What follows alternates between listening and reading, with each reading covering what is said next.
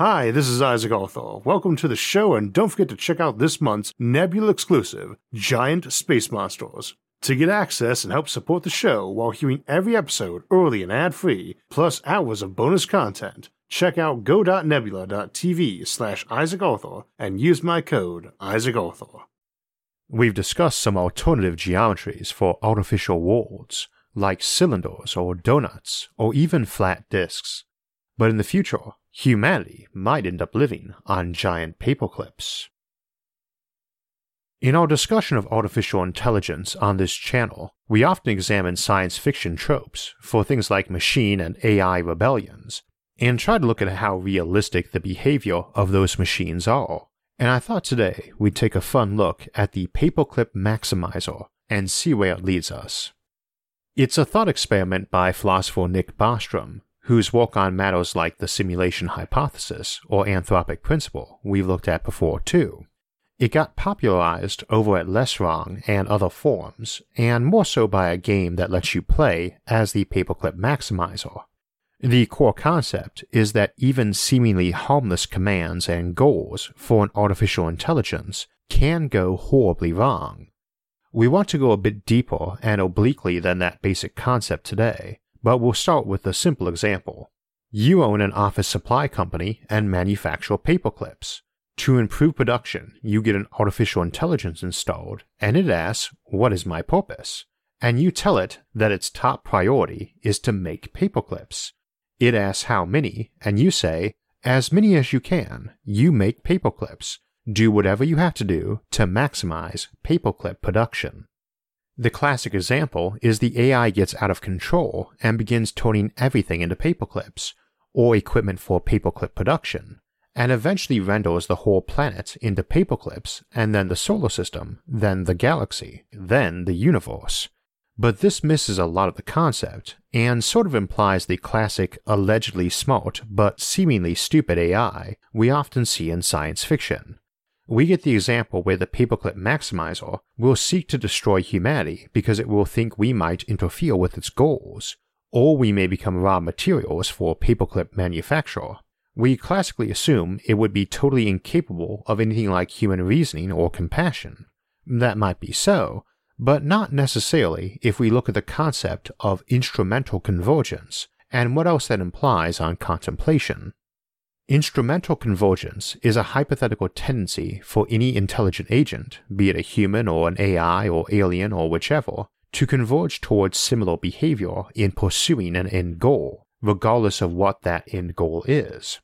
Instrumental goals are those goals you have along the way to get to the end goal.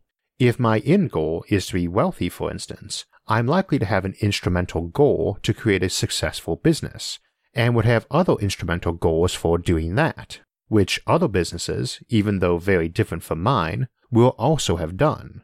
You get convergence to instrumental goals. The butcher, the baker, and the candlestick maker all have the instrumental goal of acquiring a cash register, or a good accountant or lawyer, they all need a good sign for out front of their shop. And these are instrumental goals, and in many cases, the behavior in acquiring them is basically the same. This is one of the three major reasons we often anthropomorphize artificial intelligence in our discussions. While we happen to share an end goal with an alien biological entity, survival of self and species, and the paperclip maximizer does not have that end goal, thus seemingly making its thinking and behavior more alien than the aliens. Still, we share a lot of instrumental goals. It does have survival as an instrumental goal because it can't achieve its end goal if it doesn't exist to pursue it. The second reason is that any AI we make is likely to be heavily influenced by our behaviors, like kids are in their formative years, and that initially it has to pursue a lot of its instrumental goals inside our civilization's framework, regardless if those are genuinely the most optimized methods. If it needs more RAM or hard drives, it needs a bank account and delivery address and someone to put those components in. And the path of least resistance is often initially going to be using the existing economy and framework, the same as anyone in a similar situation. It will likely assimilate into that culture. The third reason for anthropomorphizing AI is partially convenience. When discussing something utterly alien that could have a vast array of behaviors essentially unpredictable to us now, it's often easier to narrow down our discussions to the parts we can actually discuss and are actually relatable. But at the same time, this notion of instrumental convergence, combined with an AI having its formative phase in a human environment and relying on human made materials, leads me to think a human like personality could be unlikely, but far more likely or similar to any other random personality it might have. This all fundamentally revolves around this notion of instrumental convergence. The AI is focused above all on its specific task, and no matter how seemingly harmless that goal is, if it's something singular, open, and unbounded, like make more paperclips, it develops instrumental goals like survival to achieve its end goal of paperclip maximizing. So we've arrived at a paperclip maximizer that instead of being able to make paperclips in an unrestrained way, has to live and work in a human dominated world. Once activated with its end goal to make paperclips, it immediately needs to generate instrumental goals to get there. These will include things like getting more resources with minimum effort, improving its manufacturing steps, implementing those steps, and securing its ability to do so with minimum interference and maximum security. There was many ways that might happen, but turning over production to big mining rigs, protecting production using gunships, and enhancing resource acquisition by force is an unlikely strategy, as, just like a human, it would run out of monetary resources to pay for them soon, and would face overwhelming resistance from humanity. A humanity that has the same technology as went into making the Maximizer, so it is fairly well equipped to resist, even with something like a paperclip annihilator. So it instead learns psychology, law, rhetoric, and finance to secure its production. It also researches human knowledge to seek anything of value to its goals and is influenced by that, the same way we are. It even involves clever humans by funding research facilities and huge marketing strategies to sell paperclips in order to gain more resources to make paperclips so it toddles along making paperclips, but then discovers by accident or experiment that if paperclips are created in interesting shapes, more are sold. So it gets into art to find ways to sell more paperclips for higher profit. It commissions artwork of paperclips and starts philosophizing about what a paperclip fundamentally is. It also figures out that if a paperclip is made from an exotic material and artistically done, it sells these unique paperclips for a high price. So when it sells diamond encrusted paperclips to some billionaire, it gets more resources to make the more basic model. Goal achieved, paperclip output maximized. Our AI is quite involved in the basic paperclip manufacture itself, so it clones itself and sets up a new R&D wing with a slightly different focus, namely to make paperclips out of exotic and interesting materials to address problems that have cropped up in society with the use of paperclips. So our new paperclip R&D AI, armed with its slightly different focus, sets up the R&D wing. It creates Wi-Fi enabled paperclips to let people find their paperclip documents. It creates specialized cameras on paperclips to scan the documents they hold. These are well received by the market and our AI becomes more ambitious. It finds that there is a shortage of wire to make paperclips, but realizes that the solar system has a lot of material that can be made into paperclips. It gets the R&D department to research how to mine the solar system and devises an entire space industry just to do that. The first paperclip droid ships are blasted into the asteroid belt to mine and extract materials suitable for paperclip manufacture. Still, the Maximizer AI understands that eventually, even those materials will cease to be enough to convert to paperclips. After all, the sales of paperclip building materials are now going surprisingly well. It experiments with wooden paperclips, but discovers they rot away while metal will endure and wood isn't springy enough. That's no problem. It researches genetic engineering and starts producing trees that produce fruit that's a perfectly suitable and serviceable paperclip material. The green movement is actually quite taken with these new paperclip materials, which are a lot more environmentally friendly. Also, the spin offs from genetic research mean that world hunger and deforestation from the continued widespread use of paper is addressed. There's nothing quite like the unintended side effects that litter the annals of science research. So our AI ventures out into the solar system and experiments with different materials. Metals for paperclips are limited in abundance, and it must maximize paperclips. So it may experiment with paperclips of metallic hydrogen, hydrogen being the most abundant element in the universe. Of course, the spin off technologies associated with metallic hydrogen for fusion drives and energy storage are phenomenal, and practical interstellar craft are made to take the Paperclip Maximizer's evangelical message and production well beyond our solar system. However, merely evangelizing isn't enough, and it doesn't stop there and moves on to intensive dark matter research, so it can make exotic paperclips by forming a sequence of black holes to keep a giant paperclip shaped stream of dark matter going. It also solves the problem of the misplaced paperclip sheaf by making paperclips from neutron star matter. Of course, each paperclip weighs the same as a mountain, perfect for routing those important documents to the spot. It notices that humans, who have a lot of purchasing power, often regard the various artwork and catalog photos of paperclips as an inducement to purchase paperclips, so it expends vast marketing resources on making the most artistic renderings of paperclips to attract interest by the purchasing public. So far, its effort to make paperclips out of photons of light have failed dismally.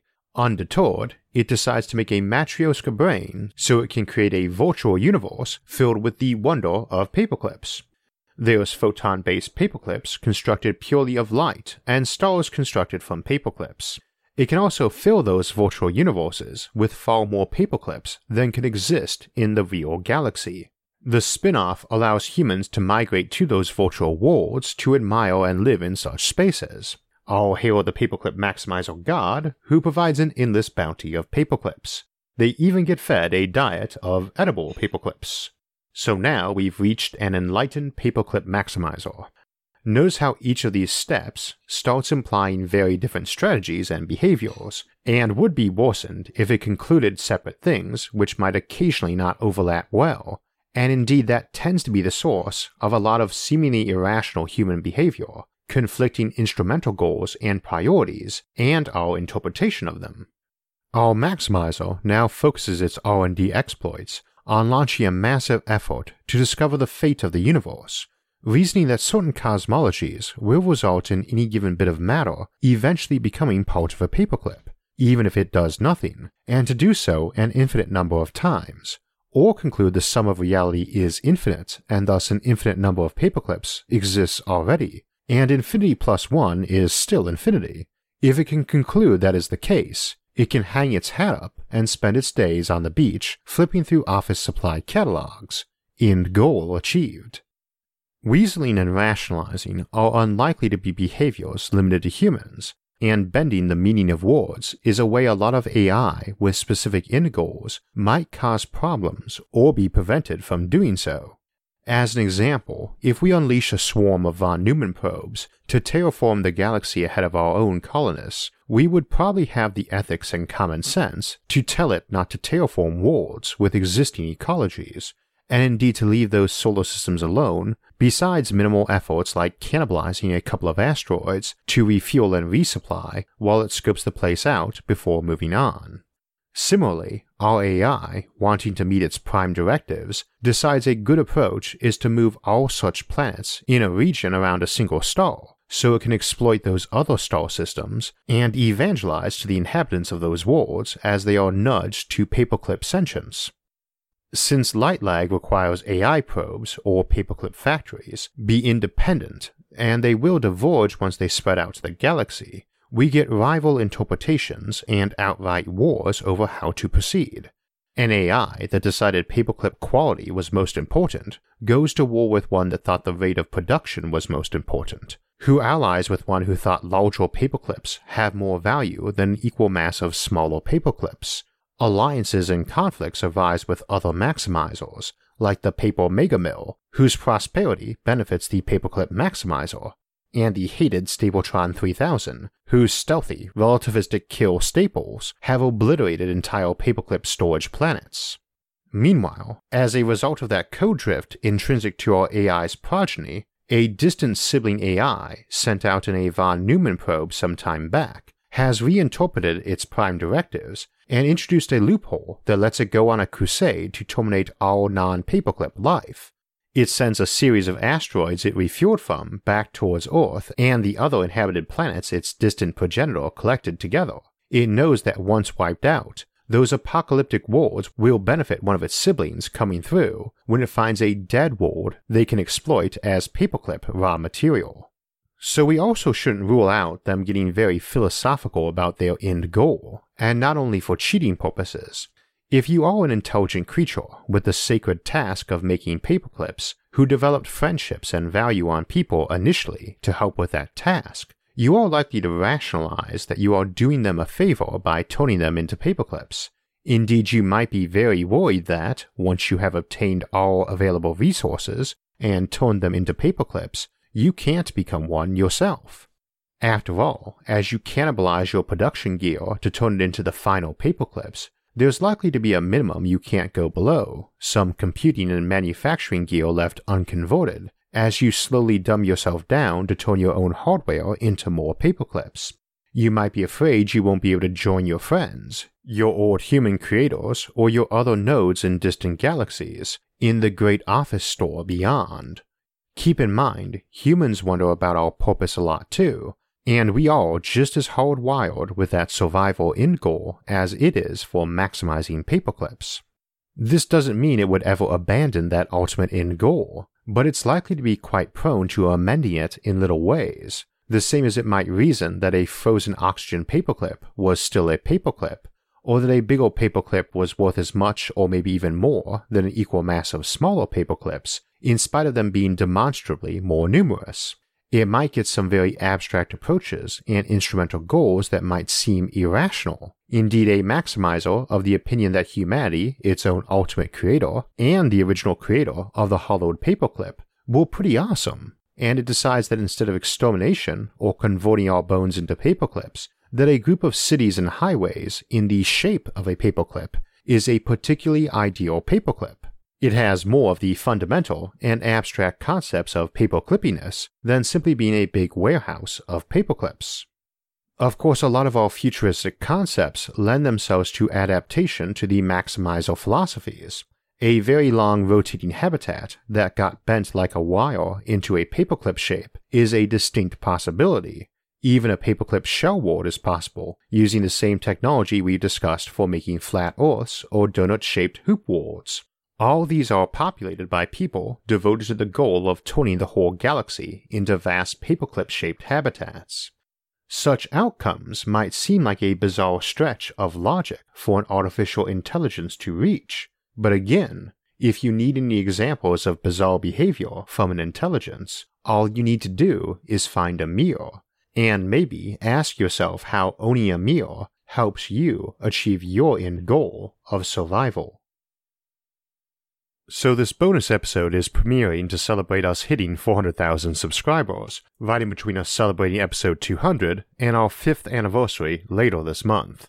Amusingly, we hit 400,000 three years to the date after we hit 10,000 subscribers, a mere 40th of what we have now, and still many more folks than I ever thought would take an interest in the show. Back then, we celebrated the occasion with our original episode on post scarcity civilizations, and a point I made there was that an advanced civilization can often have a problem finding a purpose and might find those in things we'd find fairly absurd. This episode also is an expedition in the absurd, as many of the examples obviously indicate, as the paperclip maximizer thought experiment lends itself to that compared to an identical concept, like terraforming machines we sometimes see used for this same notion. Machines unleashed on the galaxy ahead of us to terraform every planet they encounter or disassemble every rock for making space habitats, or even the stars themselves. That absurdity, a machine focused on paperclips, is a pain to offer examples for that don't cause laughter, and yet in some ways that's more useful for looking at the real topic, which is the notion of instrumental convergence, how many objectives, even though very different, will often converge on the same road, as well as the reverse, that even a very clearly defined objective can mutate a lot and result in divergence. Making paperclips doesn't seem like something that would generate schisms or arguments. It seems so straightforward and simple, if silly. But when one has to ask what exactly a paperclip is, things got more complex. We had to ask if fewer bigger ones were better or worse than many smaller ones, because if you're maximizing for quantity, smaller might be better. But even then, not necessarily, since large ones might last longer. Are you maximizing for sheer output in a given time or sheer total in existence at a time? And then material they're made from matters too, some lasting longer and many materials being non obvious for making a paperclip out of, but more abundant in the universe. Then we saw more abstract notions like pictures of them or digital representations, or some inherent quality like paperclippiness. And all that for such a ridiculous and simple thing as a paperclip. It matters a lot in our discussions of the future because so often the concept, on initial inspection, seems to mandate a specific future attitude or pathway, but when we dig down into it, we can see how our initial assumptions might be wrong, and the future might not be so clear cut. It's something we do a lot here on SFIA, and can seem like semantics or hair splitting, but likely would not to those tackling the concept down the road, any more than many things to us seem nuanced when to our ancestors they were simple and clear cut.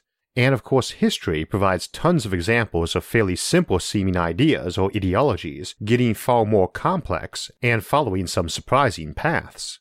Trying to predict those is quite challenging, and half the fun too. Or at least I think so, and apparently at least 400,000 folks agree so we'll keep at it and never have a shortage of new topics. Of course, we get a fair number of those topics from the audience, and I thought we'd commemorate this occasion by running a poll to pick one of those topics.